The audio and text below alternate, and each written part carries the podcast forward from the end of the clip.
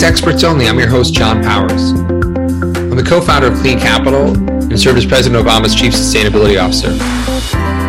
On this podcast, we explore solutions to climate change by talking to industry leaders about the intersection of energy, innovation, and finance.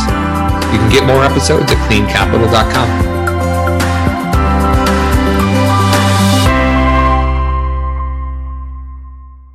Welcome back to Experts Only. We actually have a really special episode today where I'm talking to the Chief Operating Officer of Clean Capital, Zoe Berkery. Zoe and I actually go way back to my days in the White House when she worked with me as an intern and has been just an amazing emerging leader in the clean energy space and was actually our first employee at Clean Capital. So we talk both about her career and how she sort of came into the space and then about the growth of the company, but as well, she manages all of our assets. And when you're talking about hundreds of megawatts of distributed generation, that can be really challenging. So, how does asset management need to change to help us scale? These are some of the questions we talk about. You can always get more episodes at cleancapital.com. And I hope you enjoy the conversation. Zoe, thanks so much for joining me at Experts Only. Very excited to be here. Hmm. Excited to have you. You've been around since Experts Only started, since the company started. yeah, I think I predate Experts Only, believe it or not. oh, you totally do. 100%. 100%. Um, you know, I want, to, I want to step back and sort of talk about you for a little bit and your sort of ama- amazing growth across uh, this industry. But before doing that, I want to take you back to Michigan. Um, and you know, what first got you? You and I met when you came to the White House uh, on an internship. Um, you know, what got you interested in the environment? That internship was at the Council on Environmental Quality. Like, what was it in your, your childhood or experiences growing up that, that was something important to you? Yeah, I'm one of those rare humans that knew I wanted to work in sort of the realm of the environment, whatever shape that took since I was a child. Um, and that, you know, it, it wow. eventually led me to clean energy finance. But I remember in kindergarten having a very cool teacher who taught us all about recycling, and she called us garbologists to, to understand garbage and where it goes.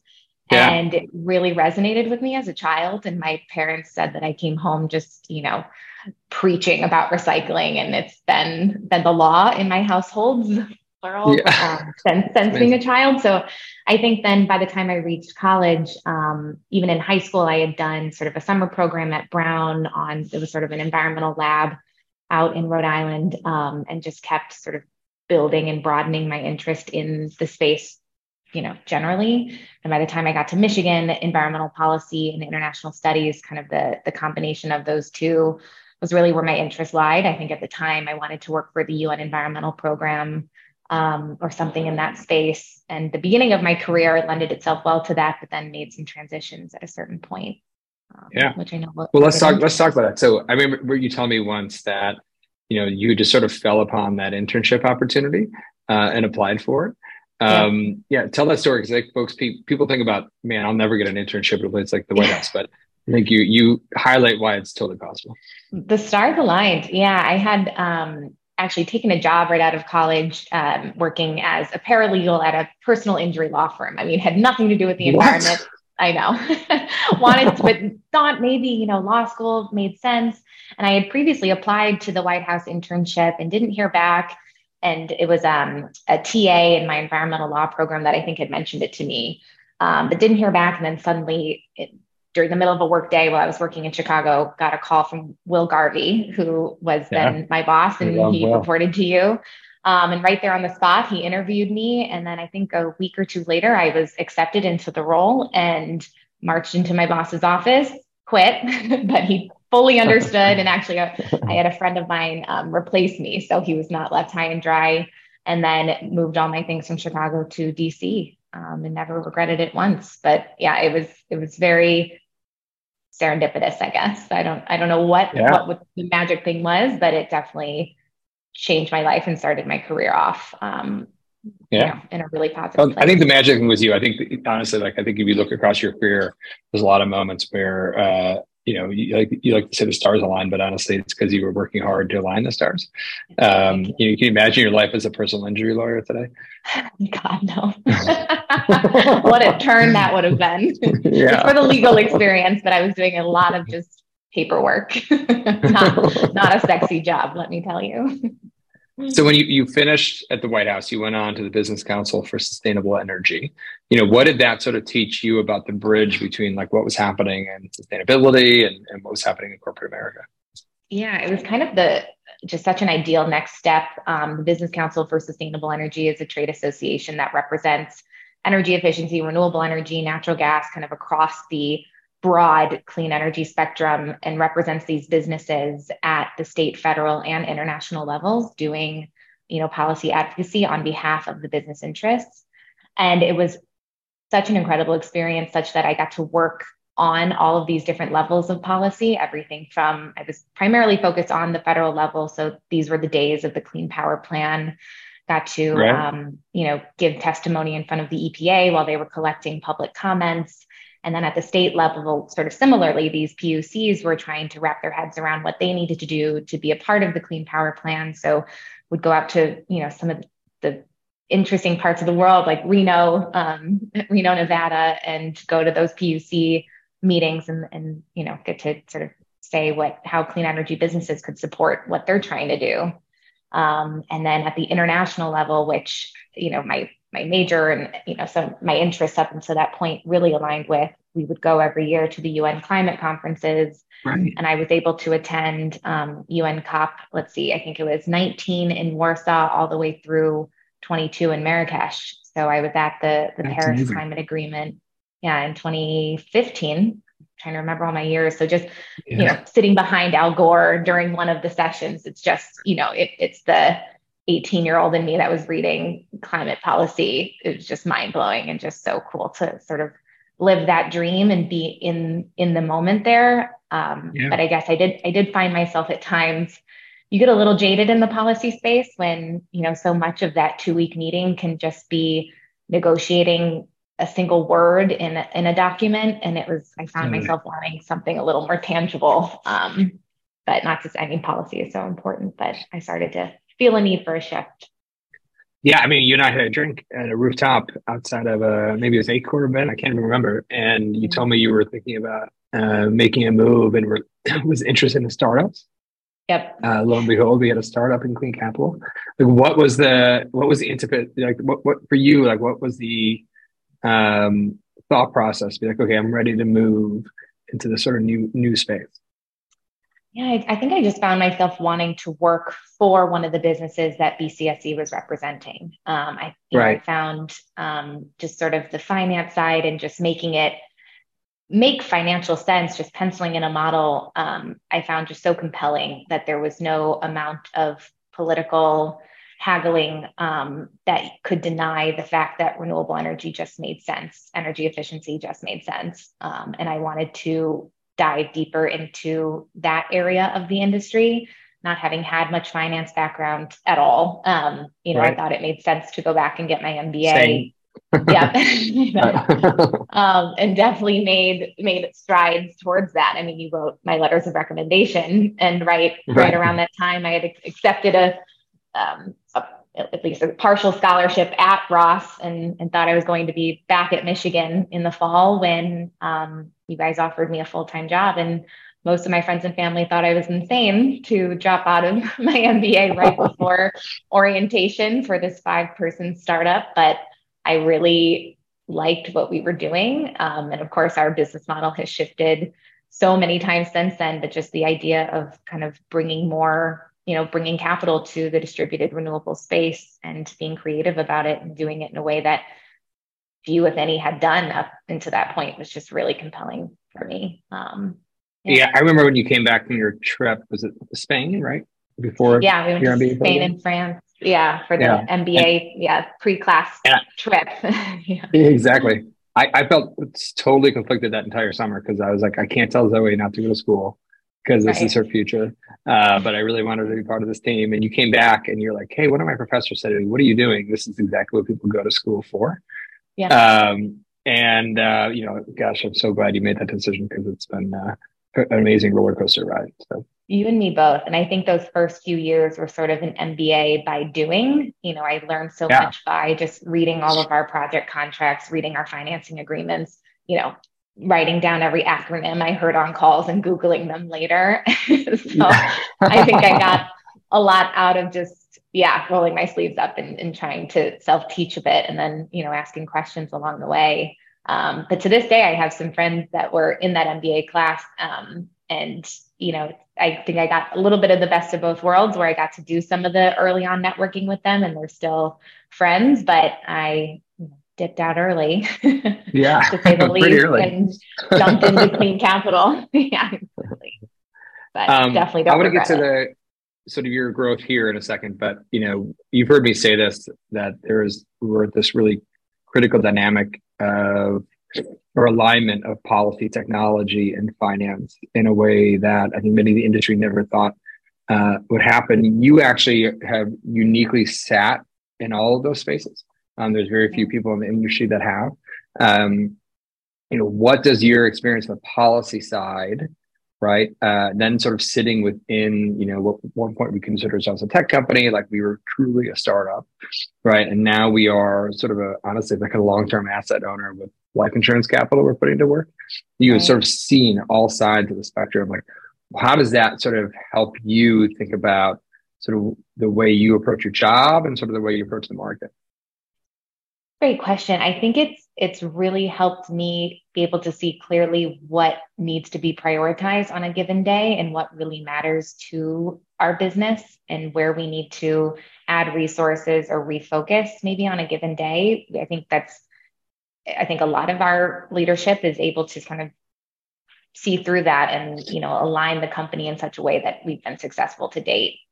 Um, I think on the policy side and very recently, you know, we've been able to really build up that that part of our business. And it's sort of it's always great you know listening to scott's updates um, and sort of being back in that world a little bit more um, and yeah. you know then kind of that flowing into the tech piece into um, kind of how we're scaling. It's it's been awesome to see. Yeah.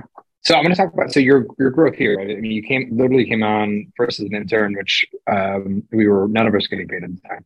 Uh, you are literally our first paid employee uh, at clean capital um, then, um, you know, we started, you know, with for folks that don't know, like we had this whole pitch in the beginning of like we were going to streamline finance and the tech platform do that and, you know, make these deals really efficient. And then we started getting deals and realized we also had to manage the deals. Right. So the idea of actually developing an asset management program from scratch, which you have done, uh, literally from the day you um, sort of raised your hand and took on the responsibility you know what um, what has that taught you? If we sort of gone from you know an eight megawatt portfolio to what are we today? Almost three hundred megawatts. About two hundred fifty operating. Two hundred fifty megawatts. About, yeah. Yeah, with about forty under construction. So yeah. Large development pipeline behind that. Yeah. So you know, going from a one person asset management team of yourself, all right, with yeah. with some spreadsheets. Um, in you know growing up now uh, not only as a chief operating officer across the whole company but really overseeing now a 26 state portfolio of, of assets. You know that's almost scaling your own, your own company within the company. You know what has that experience sort of taught you um, uh, and what have you sort of learned about asset management along the way yeah. So it's interesting. I was kind of reflecting on this conversation this morning and kind of was breaking out sort of the different phases of Clean Capital's growth. And as you mentioned, in 2016, we had the first eight megawatt portfolio. From there, we went on to, you know, what we called Holdco 2. And there was three portfolios right. in there, one of which um, was made up of 315 sites across Missouri that were 25 yes. kW each. And for those that don't know, that's basically residential. you know, that was um, that, that churches, portfolio. On. Yeah, on churches, small schools, small businesses. Um, and that portfolio, I think, took years off my life, but it taught me a lot in terms of just the amount that goes into managing solar assets. Each and every single site is basically its own small business. So we're so currently we're managing effectively 126 customers. So we can, you know, basically think of that as 126 small businesses across 150 site, 55 sites. Um, so, you know, within between, you know, that Holdco 2 period and and now we had a, a, a period of time where we were partnered with BlackRock and Carval. We had about 175 megawatts at that point. So that was also a big jump.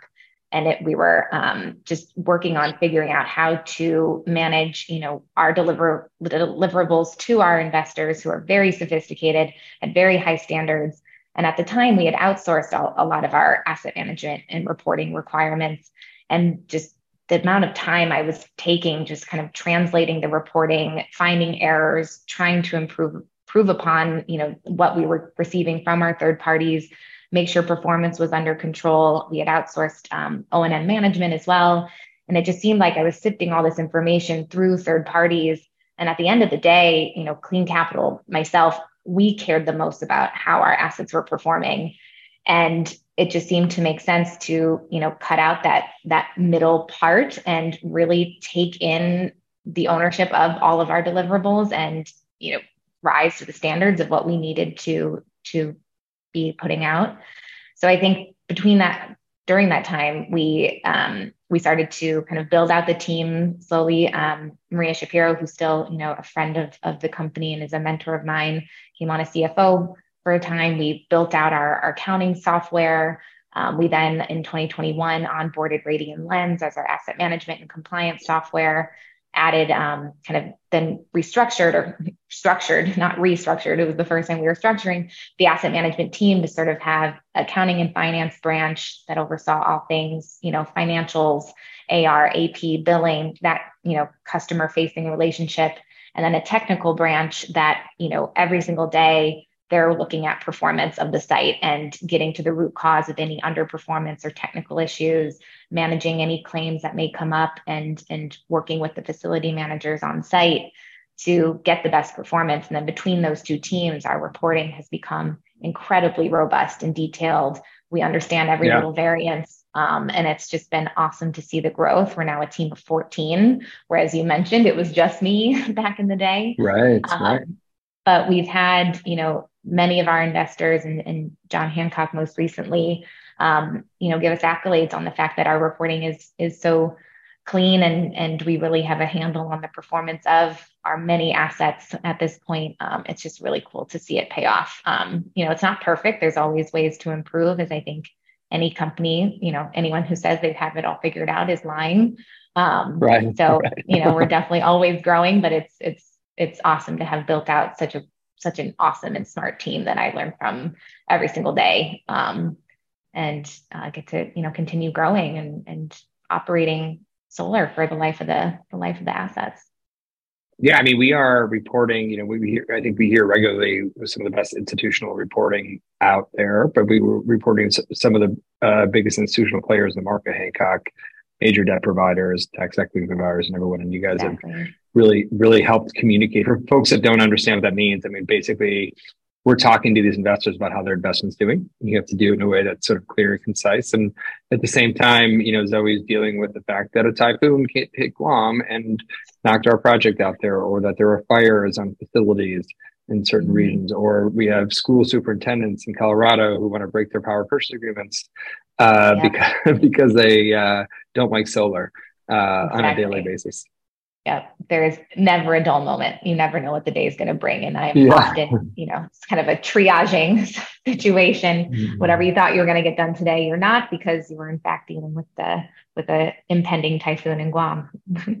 not hypothetically. right. Seriously. If, yeah. if you could give like one message to investors, whether it be, you know, not stick it out of clean capital for a second, but you know, the broader industry as they're thinking about you know, it's one thing to put these things in a model. It's totally different when they've got to actually run and and be uh, invested. And I see we see it, we see it a lot in the market where you know our competitors may be um, under investing in O&M and asset management because they want to basically get the financial pop versus actually building quality projects.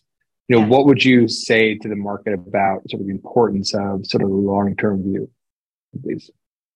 Yeah, I think, I mean, I say it a lot, and I, I think we've developed a good feedback loop at Clean Capital in terms of asset management, sort of weighing in on deals and diligence. But I think it's really easy to throw a really low O&M number into a model, and then right away you're reporting a variance because it's actually more expensive to maintain that site to the standards that you've also modeled. So you just have to, you have to look at the project as a whole and think about how just think smartly about how you're managing the site you know work with these o&m providers to you know to grow your relationship with them give them more business and potentially better better pricing. Um, you know we have sort of geographically preferred partners and i think that started to pay off in terms of some of the rates. You know we're just always thinking about how can we improve performance um, while you know meeting meeting modeled expectations. And i think it's so critical for deals teams and asset management teams to not work in silos there needs to be that feedback loop and understanding of you know what you know the asset management team is actually seeing on the ground and um, performance of various types of equipment and how much things are actually costing vegetation maintenance it, it's been a really volatile and increasingly expensive line item that I think at one point wasn't even factored into a lot of um, financial models, and it increasingly needs to be so. Um, so right. having that, you know, back and forth communication, I think has made us even smarter and more capable investors. And you know, you can see it in our in our reporting that we're we're pretty well aligned with our expectations, which is awesome to see. Yeah, so with you know, I remember falling back a few years ago when we had a project in North Carolina where we literally had to pay one of our contractors who was a contractor and someone else to take his lawnmower out and mow the lawn on this facility. Yeah. Um, but now there's been a pretty strong consolidation in the space around providers. So talk a little bit about what you've seen, you know, as the uh, market has really brought efficiency. Yeah, I would say, I mean, I think a lot of you know different service providers across the industry are making strategic decisions on where they're going to focus. You know, maybe they're not going right. to do utility and DG, they're just going to focus on DG or or the other.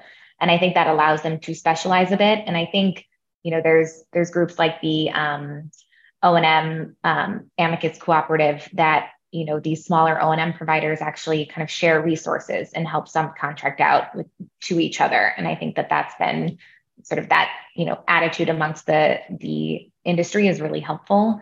Um, yeah and but we're seeing you know it's it's interesting o&m providers and and other service providers i won't just say o&m that you know we relied on for years maybe there's a change in ownership or they're tightening margins and you know sometimes the the service then implodes you know it's it's always sort of a volatile um, thing that we're tracking and you know keeping tabs on all of our service providers to make sure that you know the, the quality is is what it was and continues to be and if not then we need to sort of figure out what's best for our projects um, and just kind of always yeah. be thinking more broadly. And and also I'd add not not rely, as I think has sort of been the theme, not rely on our third parties too extensively and think about how we can manage our own solutions. We just recently, um, and Tommy Golder, who's our director of asset technical asset management, was hugely critical in, in, implementing this, but we have our own spare parts program now, kind of operated separately from any of our O&M providers. But our O&M, you know, they they utilize this warehouse and are able to pick from parts that we have on on stock. Um, so we're right. reducing downtime, and so thinking kind of creatively how to do that um, is is super important. Yeah.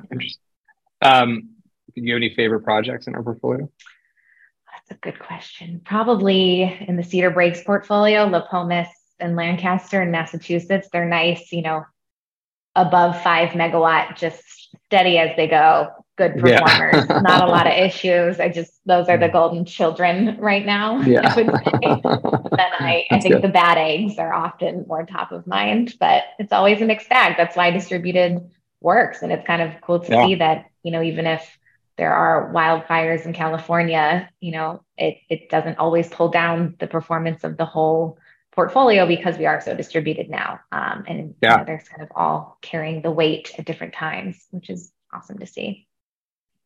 As the, as the industry gets more and more efficient, as the financing gets more efficient, as we're, you know, moving manufacturing back here to the US and we're really beginning to sort of scale, you know, what do you see if we're going to hit our climate goals in 2030? you know this needs to continue you know we continue to sort of execute you know, are there any sort of key things that you see that need to happen uh, over the next few years for us to evolve and, and, and reach those goals yeah um, i think a few things i mean just in terms of scale i think it's so easy to just i mean it's still difficult but just throw you know bodies at the problem just hire hire hire because you know it's really hard to manage all of these assets we need more and more people but i think always taking a step back, thinking about your processes, what makes sense, how can we do this more efficiently? What is actually needed here to get the job done? And utilize software, utilize, you know, different automations that can help us scale and manage optimally without, you know, being too glutted um, with, right. you know, which is a larger and larger team. I think has always been first and foremost. Um, I think in terms of just the future of the industry, the reality is we have so many aging solar assets on our hands. And I think about this all the time. Um, you know, some of the older, oldest sites in our portfolio are, you know, from 2008, 2009, and just across yeah. the industry, we, it's, it's nice that this term of art repowering is increasingly on, you know, the schedules of, of different conferences, but what that really means and how maybe the, the IRA and the kind of more robust ITC implications that have come out of that um, can help us think about repowering, getting more more life out of these existing assets, but doing so responsibly. So I'm always thinking about how kind of the full life cycle of solar and what that means for yeah. you know end of life of these sites and recycling. And there aren't there are solutions, but they're still incredibly expensive. So more R and D into into that area, as well as um, just the you know equipment efficiencies as a whole, and you know making sure that we're improving as an industry and gaining more efficiencies, but doing so responsibly. And I think kind of right. the domestic manufacturing component will be a huge part of that as well. Um, I yeah. love that you talked about recycling, going back to your garbologist days. Right, uh, exactly. it all comes full circle. yeah. Um, speaking of full circle, if you could, you know, um, just get to sort of the final question. You, I'm going to take you back to, um, you know, before you applied, before you applied to be a, uh, uh, paralegal uh, at a at a at a law firm. um, you could sit down and you know have a beer with yourself, uh, and you know, I think it's hard to. You have an amazing uh, trajectory as a leader, as a uh, you know, as sort of the future CEO of an awesome company in somewhere in the tech space.